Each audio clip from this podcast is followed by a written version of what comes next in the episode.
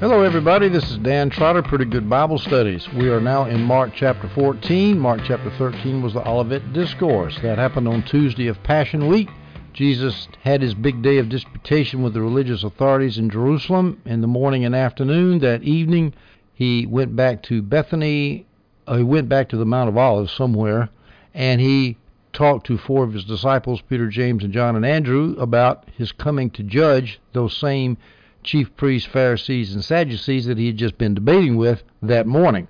So we take it up here in chapter 14, verses 1 and 2. Now the Passover and unleavened bread were two days away. That's because it's now Tuesday and Wednesday and Thursday. Well, that's actually it's actually the Jewish day started in the evening, and this is Tuesday evening, which would be Wednesday morning, Wednesday of the Jewish day, and so two more days, Wednesday and Thursday. Thursday night which is Friday morning Jewish time, we have the Passover, and that's, of course, when Jesus was killed. Now, the Passover and unleavened bread were two days away, and the chief priests and the scribes were seeking how to seize him by stealth and kill him, for they were saying, Not during the festival, otherwise there might be a riot of the people. Now, the people here that the chief priest and the elders and the scribes were afraid of, those were the same people who ended up yelling, Crucify him! Two days later. So, how did they change their mind so fast? Well, at the time, Jesus had done a lot of miracles. He'd refuted publicly in public disputation with the religious leaders. People were thinking, Messiah, Messiah. In my opinion, when they saw him beaten and accused of being a criminal, is when they turned on him. Although Adam Clarke says that the mobs are different. The mobs who were in favor of Jesus were not the same mob that yelled, Crucify him. That latter mob that was yelling crucify him had been bribed by the chief priests and Pharisees, so they weren't the same people. I don't think so. I think they they turned on him because of his change in circumstances when they saw him beaten like a common criminal. Moving on to verses 3 through 9.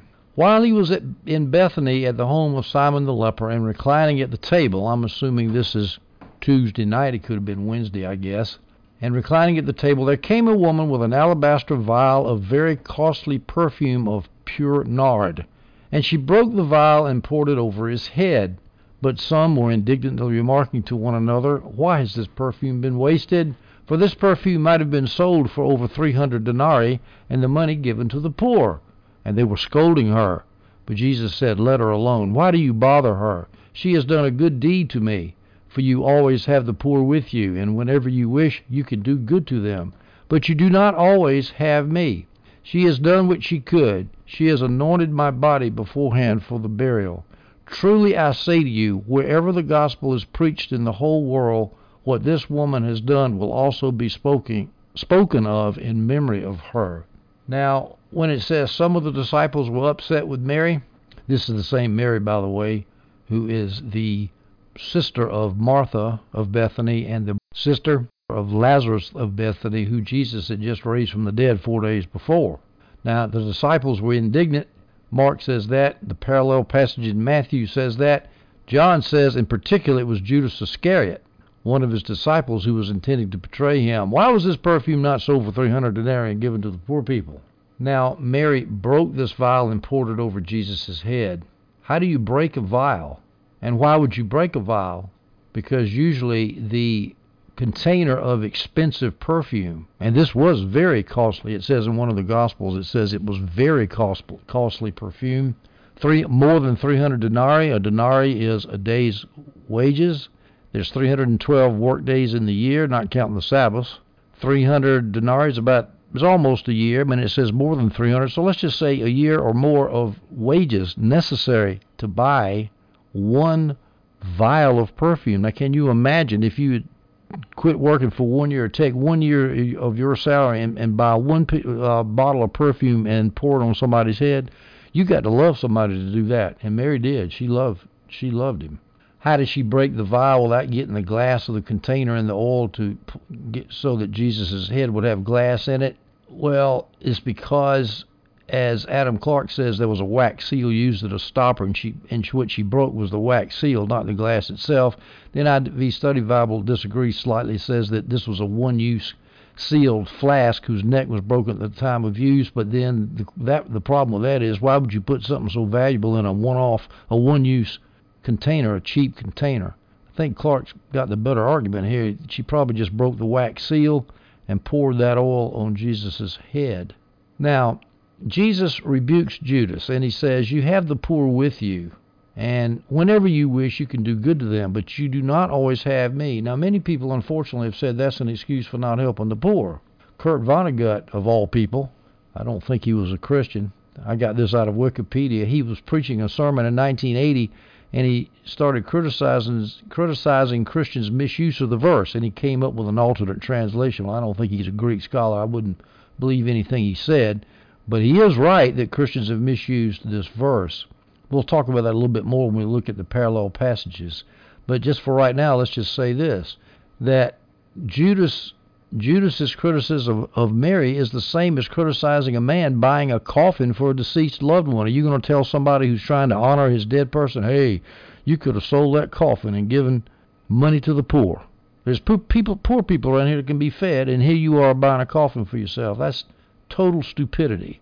Unfortunately, that's the way a lot of economic liberals think.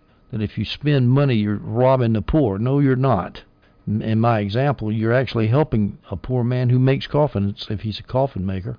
And when Mary bought that perfume, if she bought it from a perfume dealer, she actually gave money to the perfume dealer and helped him out.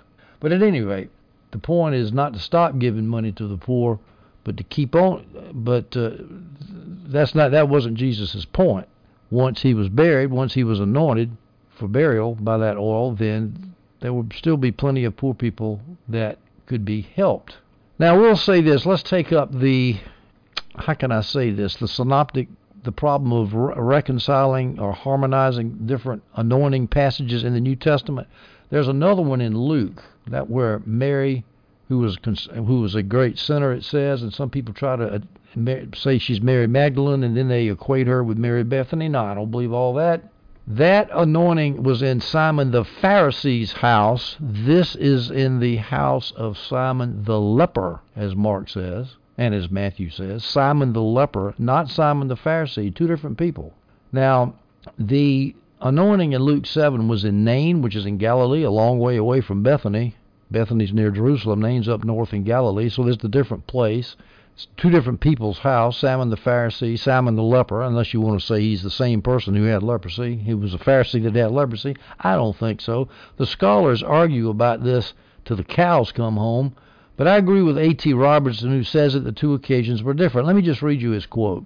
This anointing, the one here in Mark that I just read, has nothing in common with that given by Luke except the fact of a woman anointing the Savior's feet, and the name Simon, which was a common name, which was common.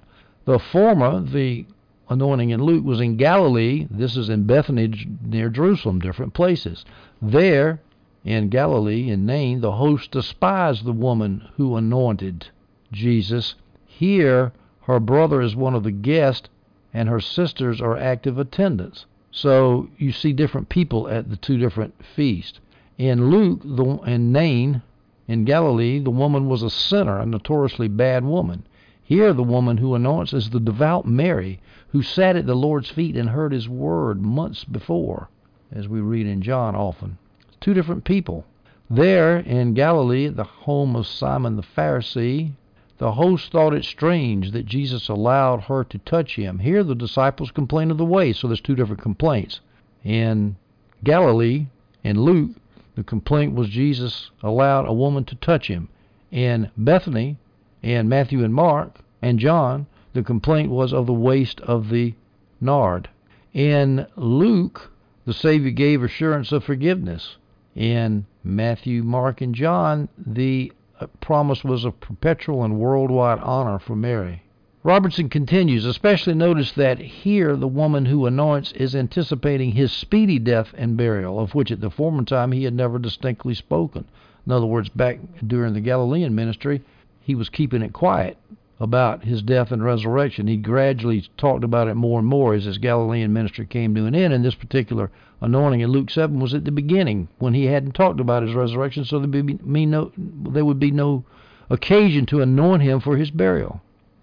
So Robertson concludes, in view of all these differences, it is absurd to represent the two anointings as the same, and outrage us on such slender ground to cast reproach on Mary of Bethany and call her a woman of great sin, as the woman in Luke 7 was. I agree thoroughly. I don't see how anybody can conflate those two different anointings. So we're going to not consider Luke 7 at all. We're just going to consider that this took place at the house of Simon the leper in Bethany two days before Jesus was killed, before Jesus took the Passover meal and was killed on that Friday. So this is probably Wednesday night. I said earlier, I said Tuesday after they got back from the Mount of Olives. Probably the next night on Wednesday night. So let's go now to our parallel passages and pick up some more details. Matthew 26, 1 through 5 has a good bit of extra stuff in it, so let's look at that. Jesus says in Matthew 26, 1 and 2, when Jesus had finished saying all this, he told his disciples, You know that the Passover takes place after two days, and the Son of Man will be handed over to be crucified. This is not at the anointing banquet in the house of Simon the leper. This is after the Olivet Discourse, somewhere in Bethany. He says, You know, the Passover's going to come in two days. It's Wednesday, the Passover's Friday, so this is probably what we're talking about is Wednesday. The Son of Man will be handed over to be crucified. Now, Jesus said, You know that. Well, it, it sounds like in Matthew, eh, the, Jesus says, You know two things, disciples. You know the Passover takes place after two days. Well, of course they do. They're not ignorant of the calendar. And you know that the Son of Man will be handed over to be crucified. Well, I'm not so sure that they knew that the Son of Man would be handed over to be crucified. They had a hard time grabbing a hold of that. Remember it Peter at Caesarea, Caesarea Philippi said, No, you'll never go down there to be killed. And Jesus said, Get behind me, Satan. How about all the time, twice, James and John, the sons, sons of Zebedee, talking about who's going to sit at Jesus' right hand, talking about their superior place in the kingdom they wanted. That happened once after the Mount of Transfiguration, and also once in Perea. They weren't thinking of Jesus being crucified. Now they had been told, so Jesus was maybe what he was saying was you should have known. For example, in Matthew 20:18, in fact, I've got a list in another place in my notes where there's a lot of places Jesus told them, but they had a hard time understanding it. But here's one of them, Matthew 20:18. Listen, we're going up to Jerusalem. The Son of Man will be handed over to the chief priests and scribes, and they will condemn him to death. So they had been told. Now they'd never been told that it was going to be on Passover. So they know it now. At least they should have know it. Now the Passover is appropriate time for Jesus to be killed because Jesus is the Passover lamb to be sacrificed for the sins of the people. Now let's talk about some timing issues here. I'm telling you, you want to get into a scholarly labyrinth of confusion, a bog, a quicksand, try to figure out all this the arguments on did Passover happen on Wednesday, Thursday, Friday, on and on it goes. I'm just taking the traditional view. Thursday is when it was, but actually, since the sun went down on Thursday, it was on Friday, the 15th of Nisan, when they actually had the meal, and when Jesus was killed. The Passover proper, the day of Passover was the 14th. That's what I'm going to take at any rate. Now, I just mentioned here, uh, again, I was talking about how difficult the timing is, is when Matthew says in Matthew 26, 2, uh, where Jesus says, You know that the Passover takes place after two days. Well, there's I've got two scholarly disagreements on that. Gill says it was Tuesday when that was said, and so the Passover was Wednesday. Thursday, when the Passover began on Thursday. Clarke disagrees, said it was on Wednesday, and two days later, the Passover refers to the Passover meal at night, Friday night. See, again, it's just hard to say. Doesn't really matter. It was uh, two days before the Passover. Jesus when he says this, he says the Son of Man will be handed over to be crucified. Notice the irony in that statement. Son of Man is a messianic term which he's used over and over again. I won't go into the details of why we know it's a messianic term. There's lots and lots and lots and lots and lots of evidence why it was uh, obviously the Son of Man. It comes from Daniel 7:14, referring to Jesus.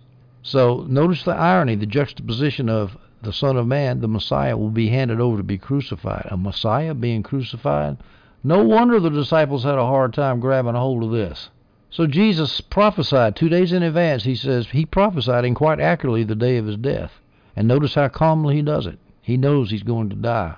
Matthew 26, verse 3 Then the chief priests and the elders of the people assembled in the palace of the high priest, who was called Caiaphas. Now we're back in Jerusalem. Jesus is in Bethany. The bad guys, the chief priests and elders, are in Jerusalem, not in the temple, not in the Sanhedrin, which met in the temple, too public. They're plotting murder, so they're doing it secretly in the palace or house of the high priest, Caiaphas.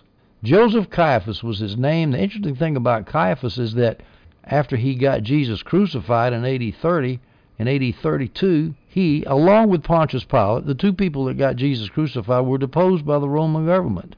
Both of them committed suicide. I don't remember when Pilate committed suicide. Caiaphas killed himself in AD 35, as Josephus tells us.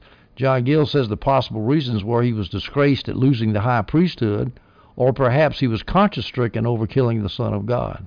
But isn't it interesting? The two main characters kill themselves after killing Jesus within a couple of years, within a few years. Here's a little minor historical note. The chief priests are plotting against Jesus. That could have been the current chief priest Caiaphas, as well as former high priest, for example, Caiaphas's father-in-law Annas. Those would be the high priest, or it could be the head of the 24 courses of priests that came in every year to. They would they would take shifts, two week shifts, and come in and serve in the temple. And so you could say, all right, that's the chief of the courses, the 24 chief priest. It could mean that, or it could be priest, ordinary priest who were elected to the Sanhedrin, so they were big shot priests, political priests, if you will, got elected to the government. Doesn't really matter, just kind of interesting. Just know that they were the top religious and political leaders in Jerusalem who were going after Jesus both religiously and politically. They were going to get him. Matthew 26, 4 through 5. And they conspired to arrest Jesus in a treacherous way and kill him. Not during the festival, they said, so they won't be rioting among the people. Now, the festival, of course, refers to Passover and the Feast of Unleavened Bread. The Passover was one day long, and the Feast of Unleavened Bread was the seven days after the Passover feast. And during that eight day period, the population in Jerusalem swelled from about 50,000 to several hundred thousand. Quite unmanageable crowd if they got excited. The numbers are from the NIV Study Bible. And it would be extremely dangerous to arrest Jesus if, the, if that larger crowd was behind Jesus. There could be a revolution sure shooting.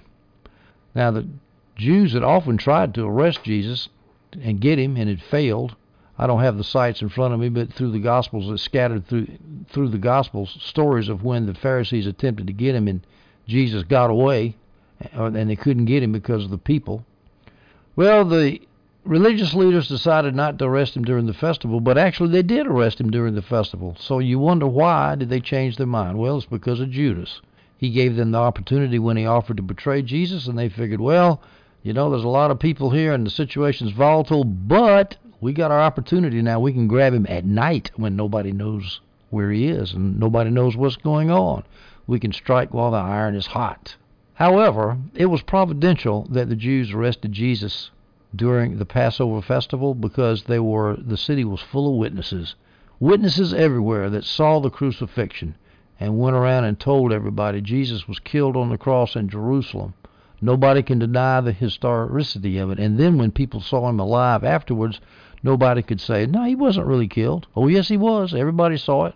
Here's a quote from John Gill. It was doubtless of the very first importance that the crucifixion of Christ, which was preparatory to the most essential achievement of Christianity, viz., his resurrection from the grave, should be exhibited before many witnesses and in the most open manner that infidelity might not attempt in future to invalidate the evidences of the Christian religion by alleging that these things were done in a corner. Going on to verses 6 and 7 in Matthew 26. While Jesus was in Bethany at the house of Simon, that's who Mark calls Simon the leper, Matthew says he's a man who had a serious skin disease. The modern translations say skin disease instead of leper because they don't know whether leprosy was the actually Hansen's disease, the modern leprosy. A woman approached him with an alabaster jar of very expensive fragrant oil, or nard, perfume. Oil and per- the Greek word for oil and perfume is ambiguous. She poured it on his head as he was reclining at the table.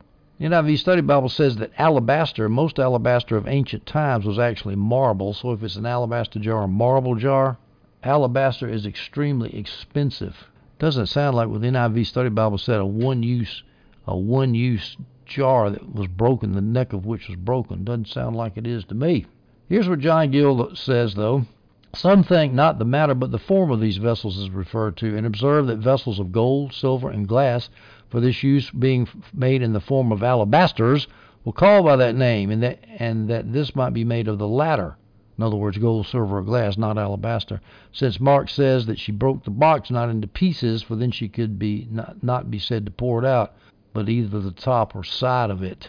Now let's take a look at the two days here, where it says that when while Jesus was in Bethany at the house of Simon, it says in Mark 14 1 that that was two days before the Passover, and in Matthew 26, it's in verse 2, it says it was two days before the Passover. I didn't talk about it when I was at verse 2, but I'm going to talk about it now.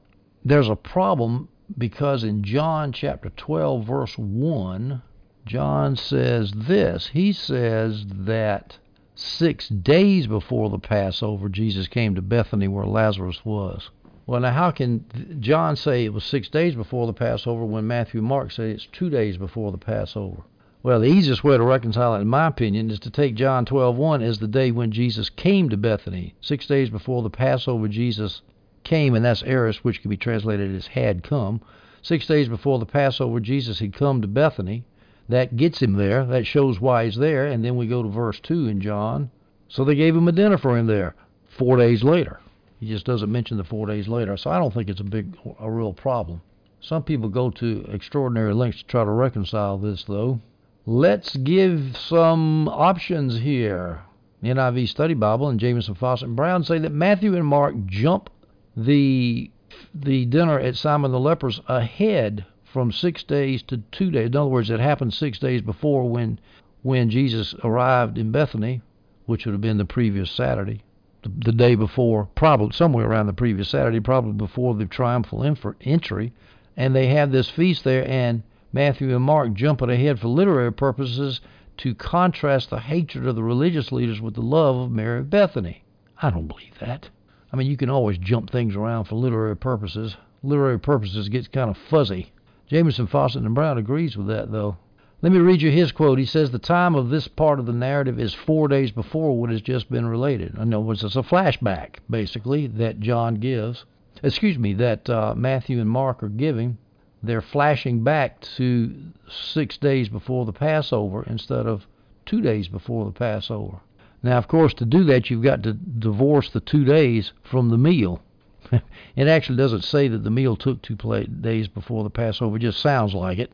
So that that's an assumption. If you break that assumption, say, okay, it was six days before that they had this meal at Simon the leper's house.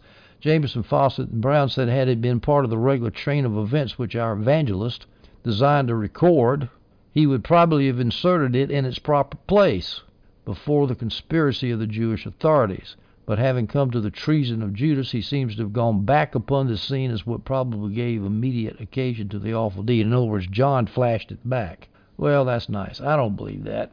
Here's another attempt to, to, reconcile it. Adam Clarke says there were two different meals at Bethany being referred to the one at Simon the leper's house two days before the Passover in Matthew and Mark, and the one at Lazarus' house was six days before the Passover in John 12. And Clarke says the reason you can say that is because Mary anointed Jesus' head in Matthew and Mark two days before, and Mary of Bethany anointed his feet in John six days before. I don't think so. The answer to that, if you want to put all, both of these meals at the same place at the same time, two days before the Passover, is you just have Mary anointing Jesus' head and his feet, anointing them both. Adam Clarke goes on to say that there's two different meals because in Matthew 26 and Mark, it was Simon's house John 12 says it was Lazarus' house. But I read the passage in John 12. It doesn't say it's Lazarus' house. It just says Lazarus was there. It doesn't say it was his house. He was visiting Simon the leper. So it's just the easiest thing to do is say, look, it was one meal. It was two days before the Passover. It was in the house of Simon the leper. Mary and Martha and Lazarus were there with Jesus, and it was a one-off event. Let's keep it simple. Now here's an interesting question: How could it be at the house of Simon the leper? A leper's not supposed to be walking around in public. He's contagious, right? Well, the answer is is that lepers were only forbidden to stay in walled cities, but an open village like Bethany was okay. They were not forbidden to stay stay in open villages. I guess they figured the contagion would spread if they stayed inside a city where there was a bunch of people. But if you're in an open village like Bethany, a leper would be safe. But another speculation is that Jesus had actually healed him in an earlier time, and that's why they were at his house. That makes more sense to me. Simon the leper would then be hosting Jesus from a sense of gratitude, John Gill says. Now let's talk about Mary's anointing of Jesus' head. Now, this was a common practice. This was not a one off event. Anointing feet was unusual. People didn't do that, but anointed heads all the time. It was usually done at festivals and large entertainments and weddings. For example, here's a scripture in Psalm 23, verse 5. You prepare a table before, before me in the presence of my enemies. You anoint my head with oil. My cup overflows. So that would be a cool thing to do for your desk. Pour oil on the head. Olive oil. Seems to me to be kind of sticky and uncomfortable, but that's what they did. Jamieson, Fausset, and Brown say this The only use of this anointing uh, on the head was to refresh and exhilarate, a grateful compliment in the East amid the closeness of a heated atmosphere with many guests at a feast. Now, there are three possible reasons that Mary could have anointed Jesus. One, just to refresh him. Two, because she says he's king and I'm going to anoint him. Or three, to prepare him for burial. Because the word for anoint the Greek word for anoint also means embalm because that's what they did to prepare corpses for burial in that hot climate. They would rub them, rub them down with oil to keep them from smelling and rotting, rotting. And so Mary could have deliberately anointed Jesus knowing that he was about to be killed. But, but on the other hand, she might not have. She might have just been trying to refresh him or saying, He's my king. And Jesus then interpreted it for her and saying, Well, you didn't realize it, Mary, but I'm going to die. You've prepared my body for burial either way, it was pretty dramatic. I actually, my opinion, in my opinion, I don't think she knew that he was going to die. I think they had a hard time with that. But on the other hand, they, I'm sure they knew that the whole city was in an uproar. And everybody was, there was, there was trouble in the air. So maybe she did. I don't know, but it was a good thing she did because she loved him. Remember, that was over a year. That oil was worth over a year's worth of salary. Now, in verses 8 and 9 in Matthew 26, we read this When the disciples saw it, this anointing, they were indignant. Why this waste? They asked. This might have been sold for a great deal and given to the poor. Jesus, Judas is here speaking for the disciples, most probably. Now, the disciples could have been mad at the woman for doing it. They could have been mad at Jesus for letting the woman pour the oil out, although it's hard for me to believe that they would have the guts to criticize Jesus. Jesus was all all the time criticizing them, and they were scared a lot of times to say anything to him. So I don't think they were criticizing Jesus. Or maybe they were not really criticizing Mary directly. They were just saying, well, your zeal is misguided, and we applaud your zeal, but my goodness, you could have given that money to the poor." I don't think that's it either. I think it's because Judas wanted the money because he was hungry for money. Same reason that he ended up shortly thereafter betraying Jesus for 30 pieces of silver. Now contrast the attitude of the disciples toward Mary compared to their atti- attitude toward a village that didn't receive Christ. If you recall, they wanted to call fire down from heaven and destroy it. I think that was James and John, son of Zebedee, Boanerges, sons of thunder. So here they want to destroy the village that didn't believe in Jesus, and I hear somebody wants to believe in Jesus by giving him costly perfume, and they criticize her. So whether you reject Jesus or you give him too much adoration, either way, the disciples are going to find a way to criticize it.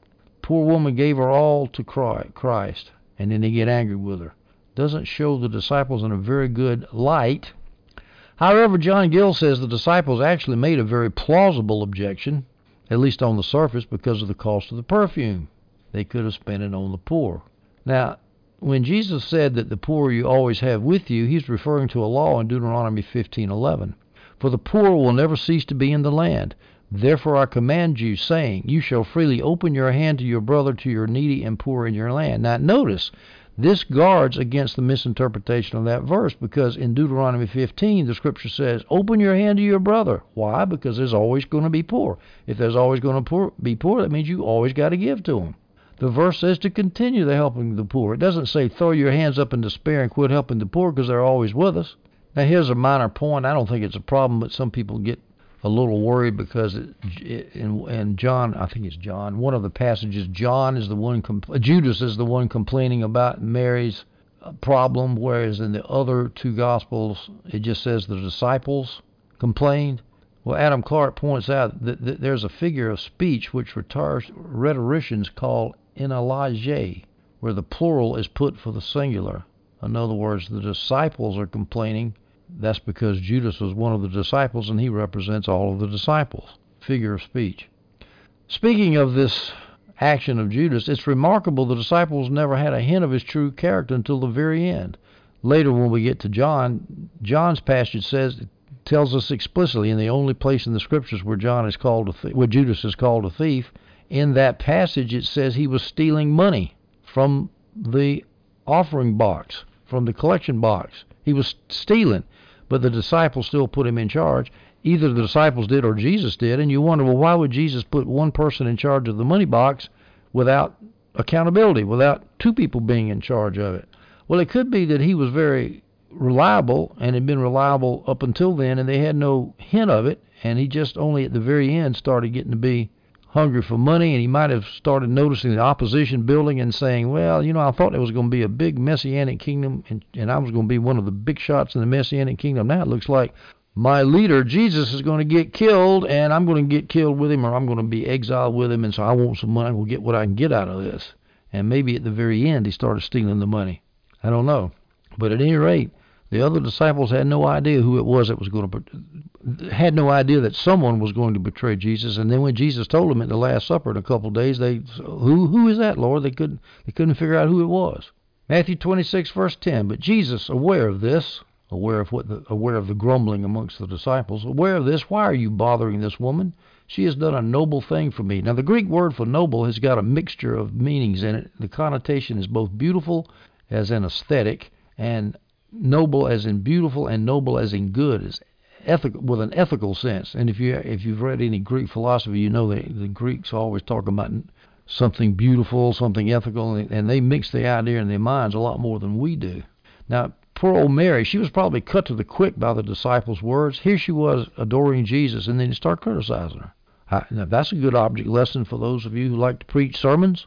How many times you give you, see people giving their all to Jesus, and sure enough, there's going to be some pointy-headed, saliva-dripping Pharisee criticizing the, the, the devotion of that person. Look at him, just wasted his life. Now, you know, if Mary had been blamed by Pharisees, that would have been one thing. She probably wouldn't have cared too much to be blamed by those religious hypocrites. But be blamed by Jesus' own disciples, that was quite another thing.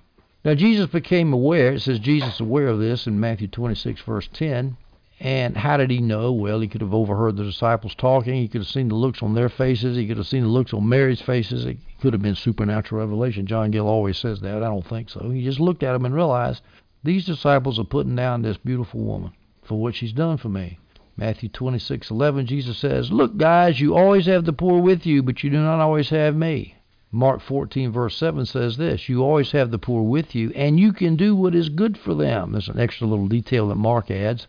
You always have the poor with you, and you can do what is good for them. Jesus never meant for you to quit doing good for the poor, but he also is very appreciative of people doing good for him because he's about to die. Matthew 26:12 By pouring this fragrant oil on my body, she has prepared me for my burial. As I said before, that could either be as an anointing for king to refresh him, or actually she could have intended to to signify that Jesus was about to die and she was preparing him in advance. I don't think she was that prescient, but Jesus took the anointing as a symbol of his embalming of his death. NIV Study Bible has an interesting point here. They say that Jesus seems to be indicating that he was expecting a criminal's death because criminals were not anointed with oil and that Mary was going to take up that lack. She was going to give him oil when nobody else would give him oil because he would be killed as a criminal. Matthew 26:13 Jesus says, "I assure you, wherever this gospel is proclaimed to the whole world, what this woman has done will also be told in memory of her." Now, how perfectly Jesus' prediction has been fulfilled, we're talking about her right now, over 2,000 years later. It's a big contrast to the apostles' attitude of censure. She's famous because of what she did, and the apostles said, Oh, she's just wasting money. There is another parallel passage of this incident, according to Robertson, in John chapter 12, verses 2 through 8. Not a lot to add here. It does mention that Mary anointed his feet and not his head. I think that's because she anointed both. That's how I reconcile that. And again, as I said earlier, the reconciliation problems have given lots of people some PhDs in New Testament criticism. One little point here on the point of why would the disciples put Judas in charge of the money? The NIV Study Bible says that he must have been a man of some reliability before he got off into thieving, but maybe he wasn't a thief until he was put in charge. Maybe the idea to steal money came later, as I said, once he realized that his prospects were dimming because of Jesus' falling prospects. Now, let me finish up here with some thoughts on this phrase for the you always have the poor with you, but you do not always have me. I have heard that used years ago when I was in high school. Politician was talking about government programs, poverty programs, welfare programs, which of course have been an absolute disaster and probably perpetuated poverty worse than anything else could have done because they're misguided, regardless of the good intent behind them. And so this politician was saying, well, you know, you always have the poor with you. We ought not to ask the government to take care of the poor. Well, it's true that the government's welfare doesn't do nearly as good as private charity and has caused misapplied, has caused all kinds of uh, social problems. But that was a misuse of the verse because it doesn't mean that we don't have opportunity to take care of the poor after Jesus was was was gone. Now, let's ask a question here. Does Jesus mean that poverty will never be eradicated from the earth when he says you will always have the poor with you?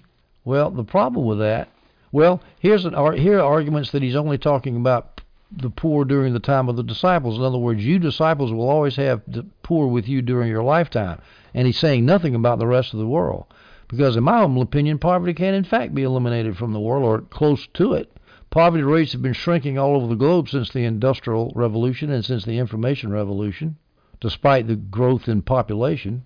Or you could take the other argument and say that, yeah, Jesus meant that poverty would always be on the earth because there's always going to be sin that leads to poverty, regardless of technological advances. For example, domestic abuse, domestic neglect, adultery, alcoholism, and such such as that.